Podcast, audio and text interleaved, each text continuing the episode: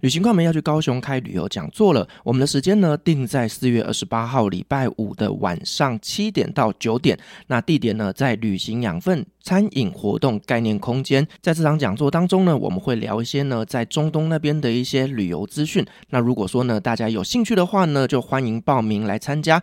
相关的报名链接，请见下面资讯栏。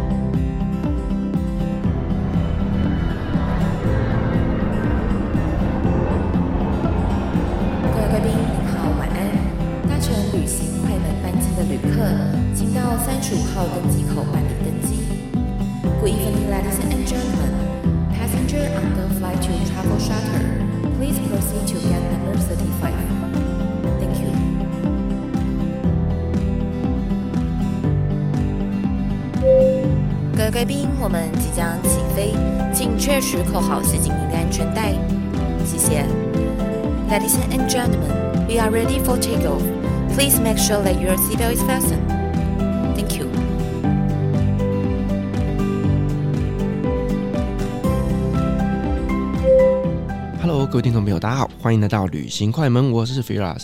在我们之前呢，曾经邀请过了在印度非常非常知名的 BB 来跟我们分享了呢他在印度职场上面的一些故事。那今天呢，我们一样要再邀请 BB 来跟我们聊一些比较不一样的印度主题。我相信也是大家非常非常期待的，也就是在印度跟男朋友交往的故事。欢迎我们今天来宾 BB。Hello，大家好。好了，那我们 BB 上一次我们聊那个职场的内容。其实真的是很受到大家的欢迎。那今天我就想要来聊聊，就是呢，大家很想了解，就是诶，印度的男人跟他们交往是怎么样的感觉啊？那因为上次 BB 你有说过你在那边有呃认识一些朋友，那大家有玩交友软体。那我想问一下，就是那边他们都使用一些什么样的交友软体啊？诶，其实你在台湾能够看到的交友软体，在印度也都有，呃，Tinder 啦，Bumble 啦，Hinge 啦。其实印度也有当地开发自己新的交友软体，但我不叫我不熟，因为你要知道，印度其实我们后面会讲，就是也许没有想象中那么保守，但是它相较保守，或者说有一些人是属于保守类的，所以它需要一些比较，嗯，你知道在台湾有一个叫什么一。忘记那名字叫 e diner 还是什么，就是你 gather e gather 哎呀 e gather，所以大家都约出去吃饭的这一种，类似那样，也有比较就是哎、欸，我们先认识看看联谊看看的那一种，好像也有。可是这个东西的也是一个蓬勃发展的市场，因为我感觉好像还是有很多新的 app 想要进入市场试试看这样子。但是你说国际有在用的那种，OK Cupid 啦，Pure 啦，我 Pure 台湾有没有？我不知道，我没在玩。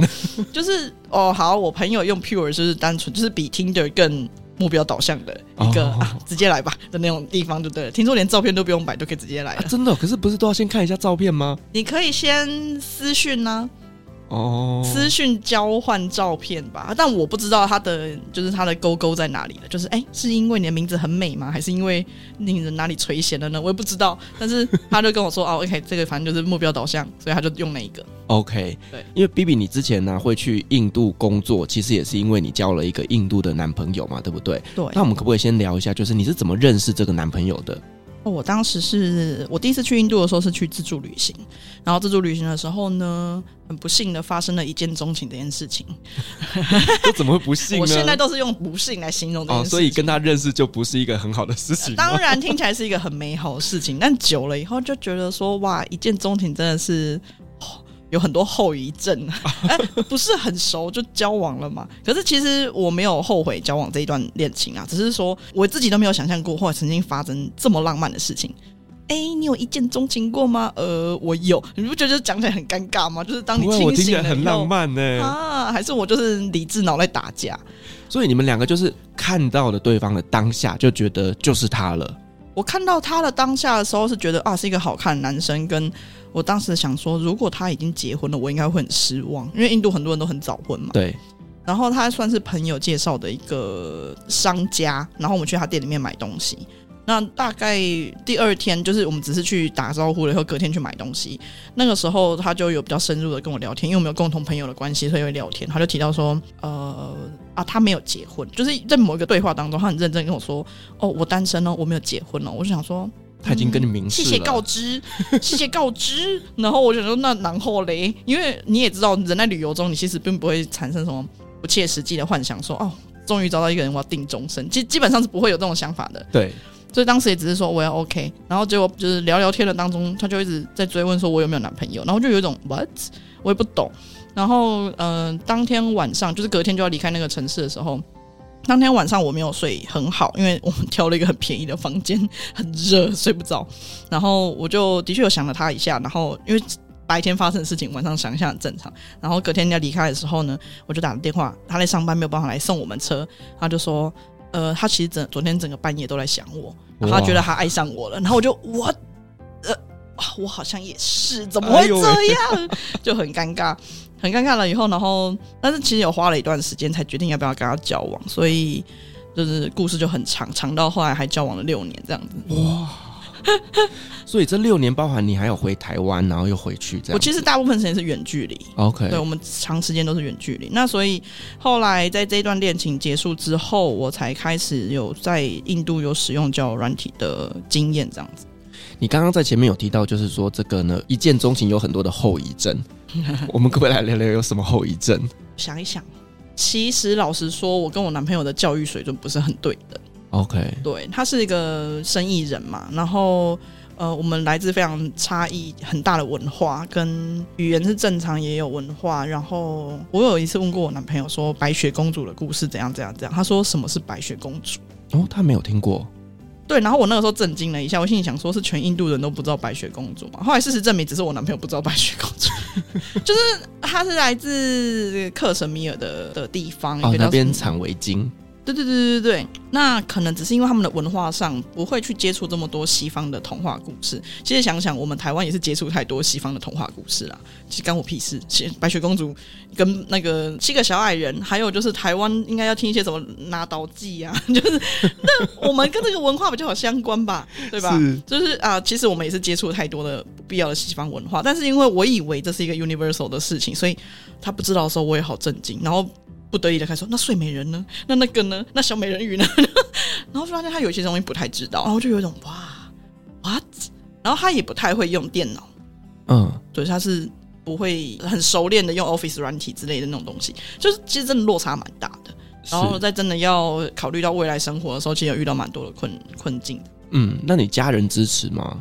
家人刚开始很不支持，后来久了以后，因为我在印度工作嘛。然后我有用我自己的方式想要去完成，如果我们两个要在一起的这个目标，那家人不完全算支持，但是也没有很积极的去反对。可是至少我们两个人是因为自己想清楚一些状况，所以后来也没有走上结婚的这一条决定。这样子。哇，听起来真的是有点遗憾的故事。但目前还是普通朋友，还可以联系。嗯，对对对，还会打个招呼这样子，还蛮好的吧？因为我觉得某种程度也是很感谢他，是他把我带去了印度。对，这种感觉。OK，对，好了，那我们再聊聊就是交友软体的部分吧。嗯，好，印度交友软体的部分，就是我是在跟前男友分手之后开始去使用的。其实那个时候也只是想说去分心一下而已。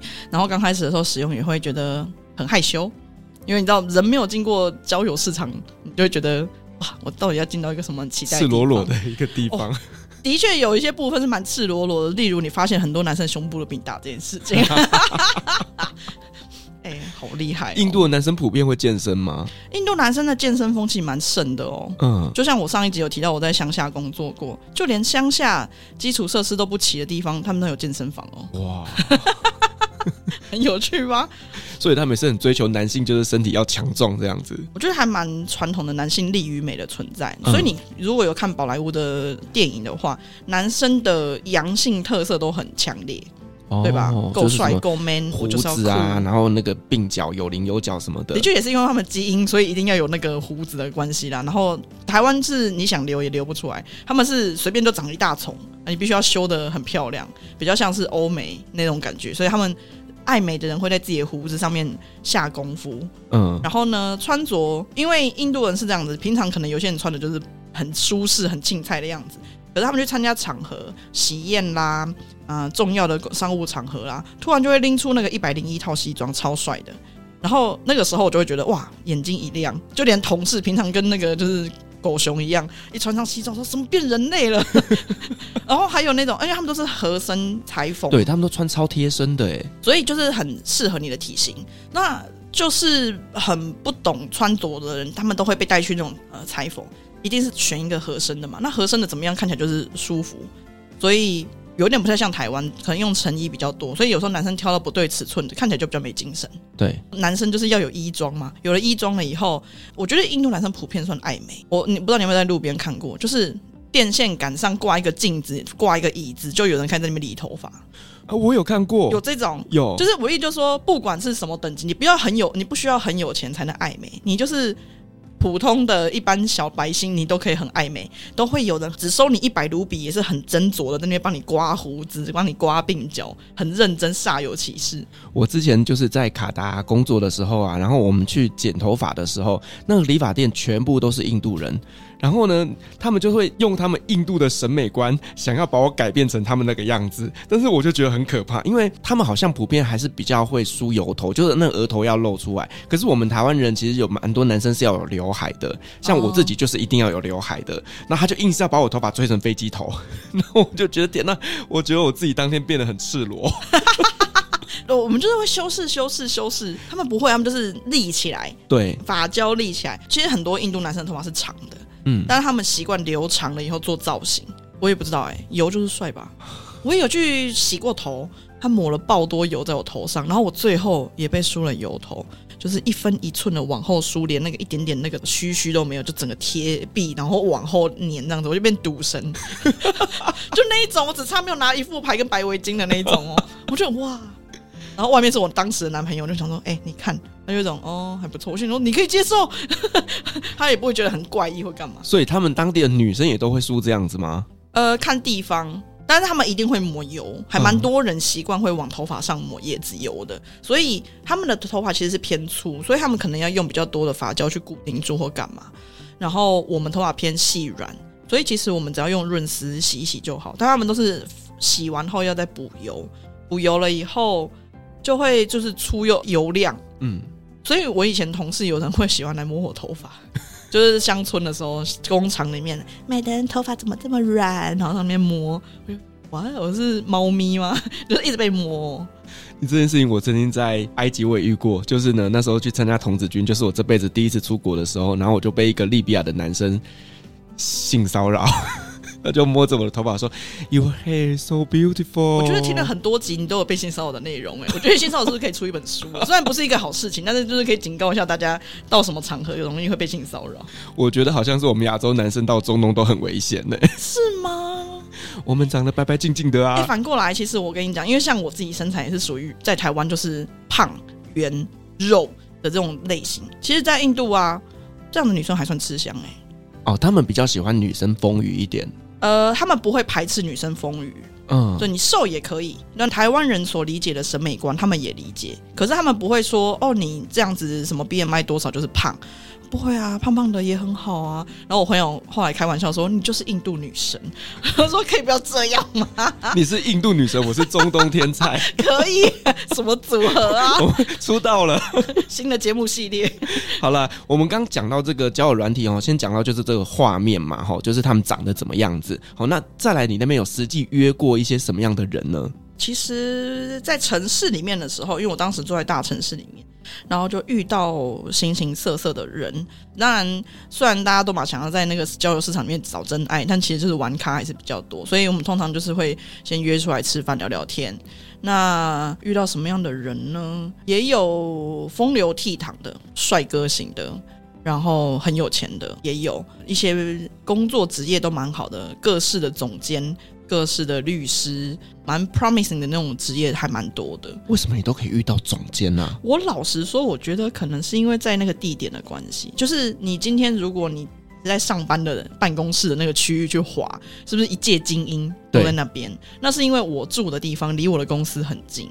然后你想外地来工作的人，他们就是都住在那里嘛。晚上无聊没事，不也是在那边滑？或者说下班后，其实夜生活也有，所以他们还是流连忘返在那个地方。所以你就想象一个年轻新贵他们都在的所在地，你比较密集，可可以遇到这些人。哦、对，如果你在乡下滑的时候，可能就是比较多像是农夫。真的是，我其实没有在乡下滑，因为乡在乡下工作那段期间，我还在跟我男朋友交往。我后来又去了另外一份工作，在工厂区的时候试着滑滑看，但是其实就是会比较没有人，因为那个地方不是居住区，所以你还是会滑到就是市区的人。但是不好攻击，不好说。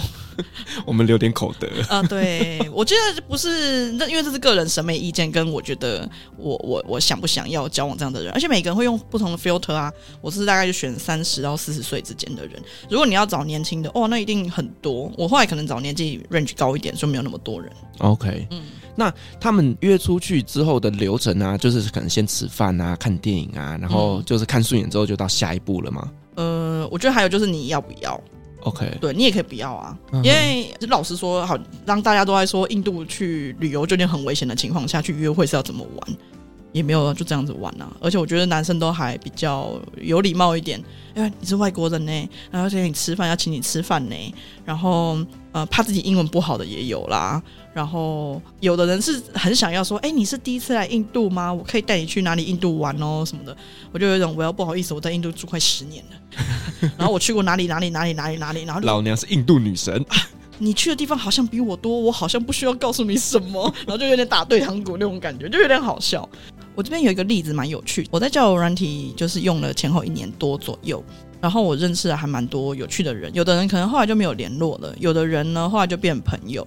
那有遇到一个 case 是蛮特别的，一个男生，他是一个大公司的律师，大概是第二高主管的一个位阶。然后他跟他见面之前呢，他的交友软体的简介上面就提到说，他是一个 pro single father，他是一个骄傲的单亲爸爸这样子。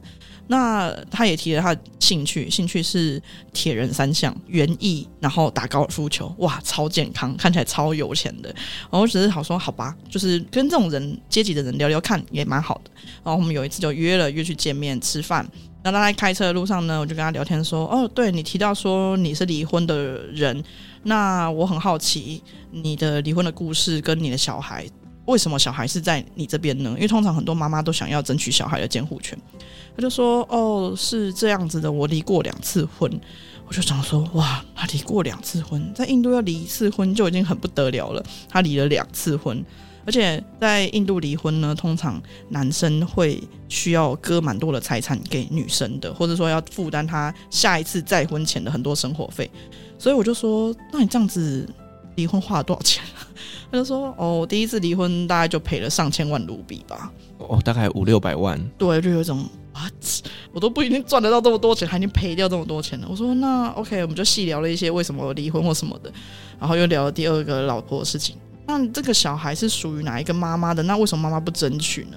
他就说哦，这个小孩是不属于两位前妻的，我私生子。然后我就问他，我也很好奇为什么。他就说哦。其实就是在两任婚姻之后呢，他可能也有点点身心俱疲，他就觉得说好像需要一个属于他自己的一个 bonding 一个关系一个牵绊，所以他就选择去找一个捐赠卵子的管道，然后呢再把自己的精子就是结合做人工受精，然后找了一个代理孕母在当地生了自己的小孩，所以他现在拥有一对异卵双胞胎，一男一女。哇，真的很有钱呢。呃哦，现在重点是很有钱吗？我以为这是他的选择，其实也是蛮前卫的，因为就连在台湾我都没有听过类似的故事哎。嗯，对啊，有听过有人自己主动要当单亲爸爸的吗？很少，除非可能是就是同志家庭，他们想要拥有自己的小孩。对对，那像这样的失婚男人好像比较少吧？对，因为他有结婚，所以其实他是可以跟他自己的老婆有自己的小孩的。对，只是说他会选择。不知道妈妈是谁的情况下去生下一对小孩，我觉得这真的是我有点难以想象。我其实有去过他家，后来我们没有继续约会，就是只是当普通朋友。然后在一些节庆的时候，像是 Holy 节啦，他就会邀请我去他家做客这样子。然后也有遇到他其他朋友的小孩，所以那两个小孩就是健健康康、快快乐乐，一对双胞胎。然后爸爸非常的宠溺他们。我意思就是说，证明这个故事不是虚构。我有看到活人，嗯，然后两个小孩的确很可爱，然后跟爸爸也长得蛮像的。当然，他在这个故事的背后，现实生活中有他妈妈的支持啦。他妈妈就是平常在帮忙照顾小孩，然后他还可以继续在事业上面打拼这样子。那他没有打算再娶一个了？嗯，我们当初聊天的时候，他就有提到说，他没有希望再进入另一段婚姻这样。哦，就是可能前面两段婚姻给他打击真的太大，或者是真的赔了很多钱。呃，对，但是我跟他纯粹只是后来没有聊不来，嗯、当朋友可以，当个约会我觉得没有办法。哦，为什么呢？呃，我觉得有一点点大男人主义啦。哦，对，所以我反正 anyway，我觉得婚恋爱市场是这样子，你你不喜欢那就没关系嘛，合不来我们就当朋友。是，那印度的男生普遍会大男人吗？嗯，其实我觉得会。如果你要跟台湾男生比的话，但是我没有跟台湾男生交往的经验。呃，台湾男生大部分会嗯传达一个比较体贴啦，就是台湾男生会出门帮男女生提包包啦，然后或干嘛啦。就印度男生比较不会，但没比是因为他们都开车来接我，所以我也不知道，不知道哎、可是不会对你差啦，因为他们会觉得说男生该做什么事情的时候，他们就会挺着胸膛，男生该做到的事情，该付这一餐的钱他就会付，然后。该保护你啊！你先上车，然后你走路靠里面。我觉得都还是有达到这个效果。嗯，对。哦，你知道吗？就是你知道，大家都说印度这个社会啊，就是很保守，然后对于可能光是交往都很好奇了。可是我我后来发现，就是其实现在印度的那个男女啊，其实也没有想象中那么保守。呃，我可以从我前公司那边就开始举例，就是我前公司的一些年轻人当中，其实他们也有彼此交往的，然后甚至有部门里面一个女生跟 A 男交往后，然后再跟 B 男交往的，就是前后任男友都还在同一个单位的也有。哇，表兄弟耶！对，然后或者是男生很主动追求华人女性的也有，我就说我们公司内，嗯，对，就是之前也都有听过说，哎，哪些华人女生可能跟我们公司的同事有交往过，这样子的故事也有，但是。大家不会很好奇嘛？就是如果说他们两个人真的见面了，然后想要出门开房间，要去哪里开？因为其实，在印度饭店是不能让未婚男女进去的。哦，这是规定哦。嗯，传统上，你如果去比较平价的那种旅店的话，他都会拒绝。我我其实后来不太确定是不是跟法规有关系。有的人一说是有，然后可是现在因为有新的订房平台出来，叫做 OYO。然后俗称就是 OYO，那这个 OYO 的平台出现，其实就让未婚男女有了，就是像是日本那种 Love Hotel 的去处，那他们也比较有地方可以去开房间。那所以我就觉得说，哎，那所以应该不是真的法律有管吧？因为在 OYO 平台出来之前呢，其实他们是可以拒绝你入住的。如果你说哦，我们不是未婚夫妻，他就说你们结婚喽，那你们要提出结婚证明喽。可是其实你提不出来，那大家也知道喽。哦，所以说他们出去开房间都要把结婚证明带着。对对对对，就是你，嗯，我觉得就是民风保守的时代啦。那现在就是一个转变期、过渡期这样子。那像我跟我前男友出去的时候，我们也是要尽量找那个三星级旅馆以上，然后他们才会接受说你们是未婚男女同住一房的这个事实这样子。那如果说是外国人，他们是男女朋友，那可以入住吗？外国人的男女朋友应该是没有问题的，但是我比较没有遇到这个状况，因为像是夫妻档如果一起同游印度的话，其实照理说没有那么容易遇到这个问题。你如果要提结婚证明，你也提不出来，他也看不懂。你拿身份证给他，他也看不懂啊。嗯嗯嗯。对，所以他对外国人应该比较不会刁难，也许是民风保守，跟或许有 certain 法律会限制，我不是很确定。就是因为有些地方如果抽查的话，他们会困扰，所以他会主动去避免这个事情。但其实像现在 Airbnb 里面也有一些人会主动说啊，我们不能接待未婚夫妻，We are so sorry，这样子。但是现在也蛮好玩的。你如果说上次看 Booking.com，什么 Agoda，其实你可以仔细看，他会开始写说是不是 family 呃 friendly 或是 couple friendly。所以如果还有写 couple friendly 的话，其实未婚男女去入住会比较容易。哦，OK，对。那另外就是我在印度的时候啊，走在路上常常都会有人就是跑过来，然后拿着一个东西跟我说 Magic Oil，然后你在路上就有遇到，有这么需求，我那就可能看我外国观光客觉得我可能有这个需求吧。对，在印度的印度神油。到处都是，所以印度人他们真的有在使用吗？还是说这个东西真的有效吗？我首先呢，我并没有觉得它到处都是，所以我也很意外你在路上被兜售这件事情。哦，真的哦？对，因为我们是在纪念品店看到的。嗯，对。然后纪念品店呢，就是台湾人会去大量采购什么喜马拉雅啦那种药妆的药品回来的时候，旁边会摆一些好利用的 那种标志的那种药品，然后、哦、那应该就是印所谓的印度神油了吧？但老实说，印度神油这个东西，印度人是不知道这个东西的存在的哦，真的、哦，因为我跟我前男友提过，哎、欸，印度的神油很有名哎，你知道吗？说那是什么东西？嗯，然后我就说，啊，你不知道？然后他才意外说：“呃，怎么我们国家有这个这么有英勇的东西，我不知道呢？” 的那种感觉。然后就哦，后来慢慢发现，大部分是来自于 Made in China 哦，好像是 Made in Hong Kong，有一说是 Made in Hong Kong。那那个东西是怎样？因为不知为何这个故事就在华人世界非常的轰动，所以他们就卖到印度去，让印度人去卖给华人。哦，是这样子哦。但是呢，我也曾经买过一罐 送给我朋友。我想说，你又没有这需求，我没有需求。然后我前男友也不知道，而且我算算了吧，在印度就不毒害他了。我那时候当做好玩，买了一瓶回到台湾，送给我一个男生的好朋友。然后就说不如试试看。然后他就说呃好。然后我后来就问他说，你真的有用吗？那用了心得是什么？他就说就是有一点点麻麻的。说有没有坏掉？他说没有坏掉啦，但就是可能借由一点点麻药的效果，让你延迟射出来吧。哦，就是让你稍微就是比较不会那么敏感，然后可以持久。但是我也是怕，要是这个药方不纯正，让你从此也不敏感，那也不好。之前就有人叫我开团购，我就不敢啊，不能乱买了。我很坚持。呃，像是其实印度也有很多人想要请代药回来，哦，因为印度有世界药房之称嘛，嗯，就有很多东西，包括保险套。哦，真的、哦、不知为何，在印度保险套超便宜的。可是品质是好的吗？嗯，可以啦，我有用过啊。我跟前男友都是买印度的啊，因为干嘛要买台湾的过去呢？比如说你以 Durex 来说，台湾可能是三倍价哎。然后台湾的尺寸可能跟那边也不合，这我就不知道了，因为我也没有看过台湾的长怎样喽。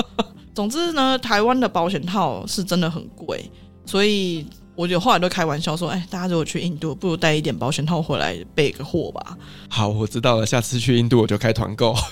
开这个团购实在是有点伤心。然后我还只是说 Durex，就以世界大厂来说，它是便宜的。可是如果你买当地的话，会比这个 Durex 更便宜哦。所以 maybe 有机会可以到台湾的四分之一价。你都不知道，之前啊，我去日本的时候，大家不是都会买那什么冈本零零一吗？哎对哦。我开团购，所有叫我买的都是女生。是辛苦大家了，辛苦了可怜的女性同胞们。对，因为女性同胞要保护好自己啊。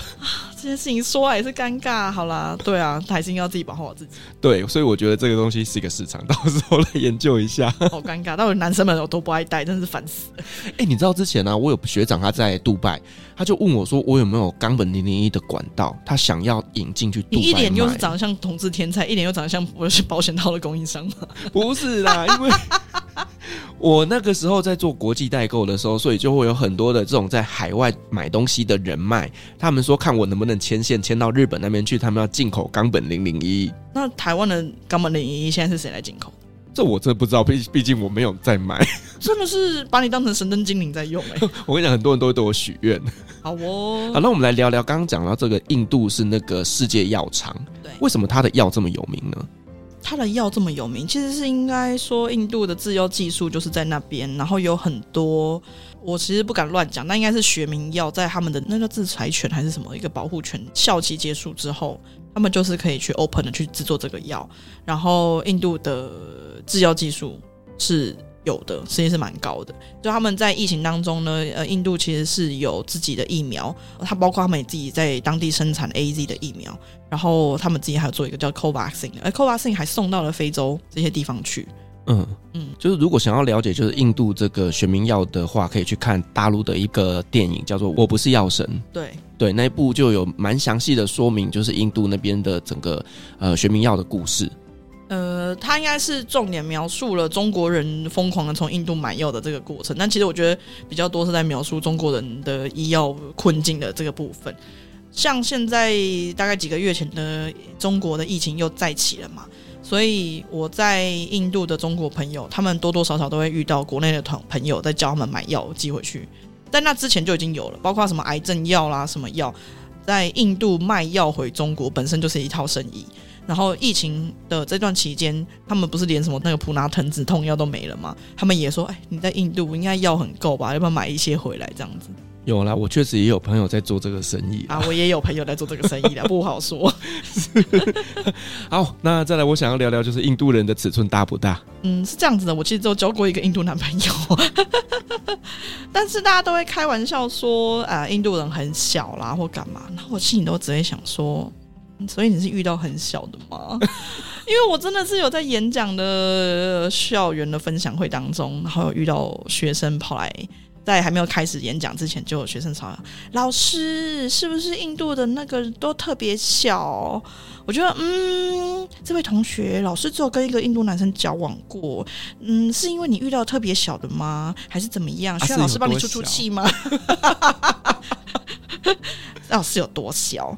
嗯，我不知道哎、欸，但我必须要说，我觉得不能就是我交了一个，我也不能让我前男友代表全印度人吧。我只交往了一个呃台湾人，也不能代表全台湾啊。嗯，所以纯粹是看运气。哦，对，总有一天你会遇到好的。大家多试试看，印度是一个好地方。这是鼓励大家就去那边发展的吗？哎、欸，可是其实要讲一个难听的，以前。在印度背包客栈有流传过一个很有名的故事哦，什么故事？中国女生去瓦拉纳西睡祭司的故事。祭司哎、欸，你不知道这件故事？我没听过，这很有名哎、欸。哦，来娓娓道来，娓娓道来。呃，简简单来说，我现在有印象的就是那个呃旅客，那个女性背包客去到恒河那边，然后恒河很有名的是那个祭坛的那个祭祀嘛，对，业绩。然后业绩不是有很多婆罗门的那些祭司在那边进行这个仪式。呃，它是一篇游记，它是一个蛮早期，在我进印度之前就，所以至少有十年前了。当时他就在那边啊，我在那个地方看到哪些祭司，我可能他在活动结束后，我怎么样搭讪了他，然后怎样怎样，然后呃，两个人就一夜春宵这样子的故事。然后当时大家多多少少就是哇一阵哗然哇，因为的确祭司有些就是保养的也蛮好的啊，呃，外形也可以，然后讲难听一点，你也是。滋阴补阳啊，因为祭司基本上可能都是作息都还不错，然后可能吃素，从小吃素或干嘛干嘛的，然后开玩笑说啊，你滋阴补阳啦，或者是哇。这样子做好吗？因为听说他把祭司的照片给拍了，然后还放在网络上。我跟你说，我好像有看过那篇文章。对，我就说有去印度的人，很多人都知道这个故事啊。而且好像还有那个祭司的照片。就是以现实面来说，这样蛮糟糕的啦。但是那祭司蛮帅的，当然是要帅啊，不然谁要吃啊？印度男生，如果你有在路上街头，就算是你是男生，你一定也会觉得有些男生其实蛮帅的。对啦，对，因为基本上台湾人会被浓眉大眼给吸引。然后有些人就真的是目光炯炯有神，然后可能体格也蛮匀称的，就是真的是好看呐、啊。我们在路上真的是不免都会多看，但这个东西就是这样子，他们看习惯了浓眉大眼，他们也会觉得我们小眼睛很可爱啊。嗯，我前男友能够讲的最好的情话就是啊、oh,，Your eyes so small, so beautiful。想说前后好像有点冲突，我们的理解会觉得眼睛小不漂亮啊。可是 OK，他们很欣赏这一点，所以就是大家会互相欣赏不同的部分，就是。好了，那你在那边待了这么久，那你有没有听过一些就是使用交友软体，然后呢比较奇葩的故事？哦，我觉得在印度看交友软体的 profile 的时候，光是只是翻你就觉得很好玩，因为我曾经有遇过，比如说是男生，但他就穿着纱丽女装哦，然后就有一种哦，这就是我，我有女装癖。然后我好像有好玩的去 match 他看看，然后他想要跟我聊天，那我会有点点抖，就是抖也不是说我怕他，而是说我不知道他想要什么东西。但是我其实觉得他扮的蛮美的，嗯，我很支持他。然后在印度你也知道，第三性也是一个很大的话题嘛，就你在路边有时候会这样子。就是拍手然后跟你要钱的那些，其实海吉拉们都是第三性哦，真的啊？你不知道吗？我不知道，这我不知道。对，很多人知道，就是海吉拉他会在那个路边啪啪啪，然后这样拍手，然后试图跟你要钱。他用一种你不给我钱，我就给你带来厄运；你给我钱，我就给你带来好运的一个态度在，在在路上要钱。情绪勒索、啊，类似没有，根本就是命运的勒索，好吗？就是你 你发转发这个照片就好运，你没转发这个照片就得坏运的那种感觉。有这种第三性的存在，还有就是有的时候你会看到一些男生哦，他就是中年男子或干嘛，然后你仔细看一下他的英文内容，诶，他写说哦，我是 A 丈夫，我的老婆 B 跟我一起在这边寻找愿意交换伴侣的另外一群人，看是要三 P 或四 P 都可以，玩这么大啊，可能还玩过更大吧，我不知道诶，我觉得很好玩，因为台湾好像比较少会发生这种事情，我不知道没玩过。哦，你没有玩过。我在台湾看，但是大部分都是单身男子。有的人会说我已婚，然后你 OK 的话，你再跟我来。就是见面这样子，因为我已婚，然后可是我的婚姻过得很不快乐，所以我想要就是找找乐子，或者是我想要透透气，也有人是透透气而已。然后那个要交换伴侣的，我觉得就比较妙一点，对，因为两方都同意啊，然后才可以进到这一步啊，或是女方不同意啊，我也不知道。哇，我没有想到印度人其实也是有这么开放的耶。其实我记得好像 Discovery 有做过一集，然后是说印度的 SM 族群哦，他们还有 SM 的族群啊，有。有 BDSM 的族群是有的，我记得那一集很有趣，他就是除了接受访问的那个人有露脸之外，大部分都是化名跟就是把脸藏起来，然后他会带着你说，OK，我们的起点是什么？我们有这些兴趣，然后我们透过了很长的摸索，确认这些是同好，我们才慢慢的聚在一起。然后呢，他去街头上，因为其实，在印度那种情趣用品并不是那么容易取得。然后他就带着那个采访记者到街头上去找，说：“OK，像是这个竹竿，我们可以把它变成什么样的东西？然后这个看起来是生活中的一些生活用品，我们可以把它变成一些拿来就是。”我们所谓的凌虐的那种用器这样子，然后他们怎么样去履行他们的社群的规范什么的，就有一个很明确的做法。他们并不是说因为你是小众，所以他们就是淫乱或乱来，没有，他们只是我们真的是喜欢这个东西的，所以我们在这个这么封闭的社会里面，我们要很确保我们是保护彼此的，然后我们要用呃仅有的资源去做这件事情，我觉得蛮棒的。哇，连情趣用品都可以自己做。其实情趣用品是什么？你要什么？你要打屁股的东西，啊，你可以扫帚也可以打你屁股啊！就是一个他会怎么样把生活中的东西，然后套用在他的资源上去，然后你会很好奇的用这个眼光想说：哇，他们这样也可以做下去。我我基本上我还蛮支持的，嗯，因为我觉得呢，就是我的光谱很宽。然后我就很支持各式各样的一些情欲的选择，只要是他不要伤害任何人就好了。我觉得大家只要把自己的生活过好就好了，然后各取所需，不要去伤害到任何人。你要怎么去满足你的性欲都是你家的事，毕竟门关起来，别人也不能对你说三道四。哎，我想到一件事情，我有一个约会的对象跟我聊过，就是刚开始的时候我都会好奇，交友软体是一道窗，我都会很好奇的问他们说：“你们第一次性经验是几岁？”嗯，然后呢，有好几个人都跟我说，在二十岁以前哦，最年轻的 maybe 是十五六岁。可是他们相对来讲比较保守，怎么会这么早有性行为？可是老实说，保守不代表你没有兴趣啦，嗯，只是说你在什么样的机缘下，然后发生了这件事情。然后也有人跟我分享他招妓的经验，然后就想说，哇，妓女，那你招妓怎么样？他就说，当然也是有价格之分啦，好像最便宜的就五百块卢比就有。但是那个时候，那个人是来自北印的人，然后他说大概就是十五分钟吧，就是真的只是属于解决，就是爽快型的而已。然后他说你要找到可能身材好的、漂亮一点的那些女生的话，你就要付更多的钱，这样子。可是，在印度招妓是合法的吗？我不知道合不合法，但是印度还蛮多地方有红灯区的哦。对，像孟买也有，像加尔各答也有。对，然后那些地方通常是女生勿进。我觉得这真的是让我有点打破我的三观呢，因为我之前在中东工作的时候，我的那些印度助理啊，也很喜欢聊这种话题，就是 啊，你第一次是几岁啊？啊，可不可以跟我们分享一下那个经验呐？然后我就心想说，你们这一群十几岁的小朋友到底是在急什么？他就跟我说，我们是必须要在婚姻关系下才能够发生这一件事情的，所以说他们都还单身，所以他们不能做，所以他们只能想象的。所以你这样跟我讲的时候，我就天哪，真的假的？跟我认识的印度人好不一样哦。其实也有一个人跟我说，他是二十九岁都没有遇到对象，也没有性行为，他就觉得说啊，干脆豁出去，他决定要在市场上玩一玩这样子。也有啊，也有这种，就是我要我也不能说他是 loser 啊，就是他比较晚开发，然后就说好，那既然我。不等真爱了，我就直接开发吧。嗯，也有这种啊。OK，应该是说你在台湾会怎么玩，在那边就会怎么玩，只是他们不会，就是他们会偷偷来。哦，对。那台湾人在那边吃香吗？嗯、呃，台湾人在那边吃香吗？我觉得亚洲女生算是吃香的。可是应该这么讲，如果你是指路上的话，那种好色君子，只要是外国女性，她都很有兴趣。哦，对。但有人跟我说，他觉得金发碧眼、白色人种，他会觉得比较难亲近。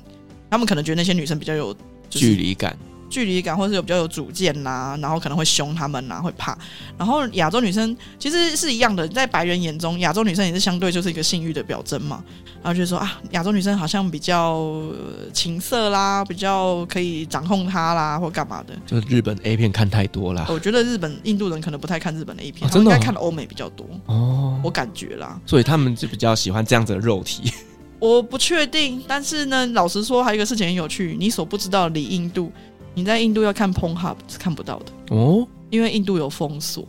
那他们看什么？没有被封锁的 的 A 片网站，所以还是有的。有，但是 Pornhub 没有哎、欸，我就觉得好伤心。Pornhub 就是全世界最大的啊！你要看到 Pornhub，你要爬墙哦，就是要下载 VPN 呐、啊。哎，对对对，怎样有有叶配嘛？要来一个下，欢迎干爹，干爹来，我们想看 A 片。好了，其实我们在使用这种交友软体的时候，其实我们真的要小心一点，就是呢，不要呃轻易的被骗，因为其实还是有一些坏人呢、他们会想要使用这种交友软体来诈骗。那你在那个圈子待了这么久，有没有听过一些呃被骗的故事呢？哎、欸，我想到有两个故事，一个是当你在说在印度玩交友软体可能被骗的时候，其实你知道比较容易被受骗的是男生吗？哦。因为有男生跟我说，比如说他看到我是外国人，他跟我出来的时候他会有点抖，他不知道我是不是真人。因为曾经有过新闻是，他约女生出来，结果呢是一个仙人跳。其实你以为的漂亮美女是两个大男人，然后他们可能就是打你啦，或者怎样勒索你、绑架你啦，然后就被仙人跳了。然后就哭哭，听起来男生也是蛮危险的。对，男生好，其实蛮危险。然后女生，你说我见过这么多人，其实我没有真的遇过不礼貌的人，因为其实你就是一块肉，你想不想跟他约，然后你愿不愿意跟他进行下一步，其实操之在我。然后当然我也会放聪明，我都会约在就是公共场所这样子啊，然后尽量约白天。如果我有兴趣，我们两个再进一步交往也可以啊，就是有一个基本的措施。可是那个男生不知道自己终究会遇到是男的还是女的啊，嗯、那个我觉得蛮好笑的。也是啦，对，然后这个是印度的男生自己该注意的部分，印度男生们请小心哦。我们台湾女生要过去喽，并不是这样。然后我有听过一个是台湾女生，应该是用交友软体吧，我有点忘了细节，但她的印度男朋友，呃，算是一个爱情骗子。那他不止骗过一个女生，他骗了蛮多女生。那跳出来说话的这个女生呢，说这个男生他是有能力、有财力，飞来台湾跟他见面的。所以这已经排除掉你可能只要骗钱的这件事情嘛。那那个女生就觉得说，OK，男生也很有诚意啊，什么的就蛮好的，那我们就继续交往。然后中间那个男生可能会透过视讯，然后还让她见男生的爸妈之类的。可是后来那个女生才发现，哎，那个男生的爸妈可能不是他真的爸妈，可能只是灵演或者找谁来扮演的。那让他觉得很怪异。那这个男生也才华洋溢，会唱歌啦，会写歌，会弹乐器啦，会去吸引女生，让人家女生觉得啊，好好痴迷哦。可是这个男生其实他好像不是真的要钱，我当时的印象是他就是想要跟这些女生交往，maybe 还是想要求一个出国的机会，也不一定，因为的确也有一些例子是这样子的。那那个女生在交往过程中也收到了很多所谓前女友的警告，说：“哎，这个男的现在跟你交往，他以前对我怎么样，你可能要小心一点。”可那个女生当时听不进去，后来女生也是到了一个临界点了以后，选择把这件事情曝光出来。那后续也很好玩，那个女生当时写在背包客栈。然后也有分享在我的社团，结果那个男生竟然可能靠着当时后任的女友的帮助，创了一个背包客栈的账号，在那一篇留言的下面留言笑这个女生，然后还做了一支影片嘲笑这个女生。哦，他怎么嘲笑法？就是反过来骂这个女生很很糟糕之类的。嗯，然后我那时候有点吓到，我心想说这个男生。有点丧心病狂了吧？人家说你不好，然后你还穷追猛打。背包客栈这个全中文界面啊，就恐怖情人的感觉，有一点点呢。然后后面的女生还帮助他，所以我就觉得哇，呃，这个东西是我很摸不着头绪的。我不知道那男的到底要什么，他也不要钱，又骗人家的感情，然后我不知道他到底要什么，然后又伤人蛮重的，而且还是接二连三。因为你在台湾就找到好几个受害者了，而且他都找台湾人吗？我不知道他们有目标，只有在锁定台湾人。可是听起来至少有好几个台湾人。他是长得特别帅，是不是？嗯，我们在这个圈子里面长得帅不帅，其实都是自己认定的啦。我喜欢粗犷一点，你喜欢斯文一点的，我不好说。有的时候我也觉得说他们是眼中的天才，我也觉得还好啊。嗯嗯嗯 对啊，就不知道怎么办。好了，其实呢，我们台湾人在印度那边呢，和这些男生们约会，其实呢也是有很多是修成正果，最后有一些蛮好的结果的。但是我个人就会很好奇啊，因为其实台湾跟印度的文化差异非常非常的大。那台湾女生如果嫁过去，会不会在在那边遇到一些什么婆媳问题呢？其实很多就是大家算是说丑媳终须要见公婆，但是台湾人过去呢，简直就是不是丑媳，就是一个你的身心灵都是被洗涤过一次。最近因为疫情开放了嘛，所以其实也还蛮多朋友过去结婚的，所以大家都终于见到了自己未来的公婆。那可能有时候就是在直接见到未来公婆了以后，就是第一次就直接成成永生，然后你们就正式结为亲家了。到了那个时候才发现，哎，有些公婆蛮难相处的，也是有这样子。但是在疫情当中有一个有趣的例子，是我一个一对朋友，他们已经结婚了一段时间，那感情其实很要好，但印度家庭中总是抓马不断，你就会遇到啊，嘿马内考，嘿马内考，然后到底谁是对，好像哭最大声的就是对那种感觉的这种故事也有。然后这个故事是来自于呃，我一对朋友，台湾女生嫁给了印度男生，然后他们家有一个公公的哥哥住在美国。然后他久病在美国，然后是靠着养老院在在付，就是那种 nursing home 在去照顾他这样子。那到了一个阶段，他其实快要可能重病不久人世，所以他们就问他说要不要接他回印度生活。那这个丈夫的，就是我朋友老公的姐姐，所谓的大姑，就说啊，阿北这么可怜，我们是不是应该把他接回来这样子？但即使阿北其实在美国身为公民，其实是有当地的。然后健保啊、退休金啊，他的就是完全在那边可以 sufficient 的那个状态。他说：“我们把他接回来吧。”然后家人原本是不情愿的，因为有一些过去的恩怨情仇，他们觉得跟这个人的恩怨已已了，我不想要再把他接回来麻烦自己。结果这个大姑非常的坚持，然后在他已经是必须只能躺卧的情况下，他极力的安排前前后后守守了半年多吧，要把这个阿北接回来。结果呢，阿北就在啊，好像在美国要飞机要飞到孟买的时候，在关前突然昏倒，就在海关之前上飞机的登机门前昏倒，然后就发生了临时状况。那其实家人们就很也不谅解，会觉得说，哇，本来他的身体状况就这么差了，你还要把他送回来，那不就很烦吗？那现在大半夜的，我朋友他们在国外半夜的时候接到电话说，诶，阿北。在登机门前昏倒了，他现在上不了飞机，他要被送去一个不熟的地方，他们就整个就怎么办？那当时是去年发生的事情，当时印度的家人们也没有来得及申请美国签证，你知道印度人要申请美国签证要还要隔年的，现在是这样子的状态。哦，是啊。好，然后我朋友他们这对夫妻是在欧洲生活，他们就临时收到这个讯息了以后，我朋友就在跟老公沟通后，决定他只身飞往美国，他从欧洲飞往美国去。帮这个阿伯，为什么？因为老公虽然可以申请到美国签证，也不能马上飞。台湾人可以申请到美国签证，可以马上飞。所以他说他大概接到电话，清醒五个小时左右，他人已经在机场了，他已经准备要飞到美国去了。这就是为了他，为了这个家族的 drama，他就是两手放下，然后牺牲自己的家。他在欧洲也有自己的工作，然后他就放放弃这些事情，立刻飞。然后中间的你要飞机费啦、车费啦什么的，他就。跟她老公两个人想办法去 cover 这一切，然后当时一直极力说要把阿北带回来的那个大姑就在印度两手一摊，然后他们就有一种你倒是说说啊，你人要怎么样顾啊，你人要送回去哪里呀？我们现在马上安排啊，你要不要出钱啊？大姑就一直说哦，你看他们都欺负我妈妈，你看他们都欺负我，怎么我就是一个可怜的小妇人，你们这样子欺负我？然后就说天哪，我真是受够了，这是到底是演哪一出？人家也是说你要带的，带回去的后续的方案你有没有准备好？你也没有准备好，然后什么什么的，所以就是故事很冗长，中间更多的 drama，但最后最后最后，他们其实有意识到，这个女生可能只是想要阿北的遗产。哦，对吧？这终究也不脱就是钱或异性或是什么东西的好处，所以他们的确应该是有看上阿北可能过世了，然后他可能可以顺理成章的继承一些遗产到他身上，但殊不知阿北光是付自己的医药费啊、床费啊什么的，其实都快要没有钱了，所以最后他开始变成一个负资产了。那女生就认清了，然后就开始有点点撒手不管，然后这件事情。延伸到后来，他们家的感情也有点点生变，连原本很支持自己女儿的婆婆都有点点我不管了啦。然后排灯节过年的时候也不去跟女儿见面这样子。然后后来他们还飞去欧洲跟这一对夫妻，然后他们终于认可了这个台湾媳妇，觉得说谢谢你对我们牺牲了这么多，帮了我们这么多忙。然后那个在印度的大姑在那边说啊，大家都不爱我了啦，那就是继续 drama，你知道吗？说 drama queen。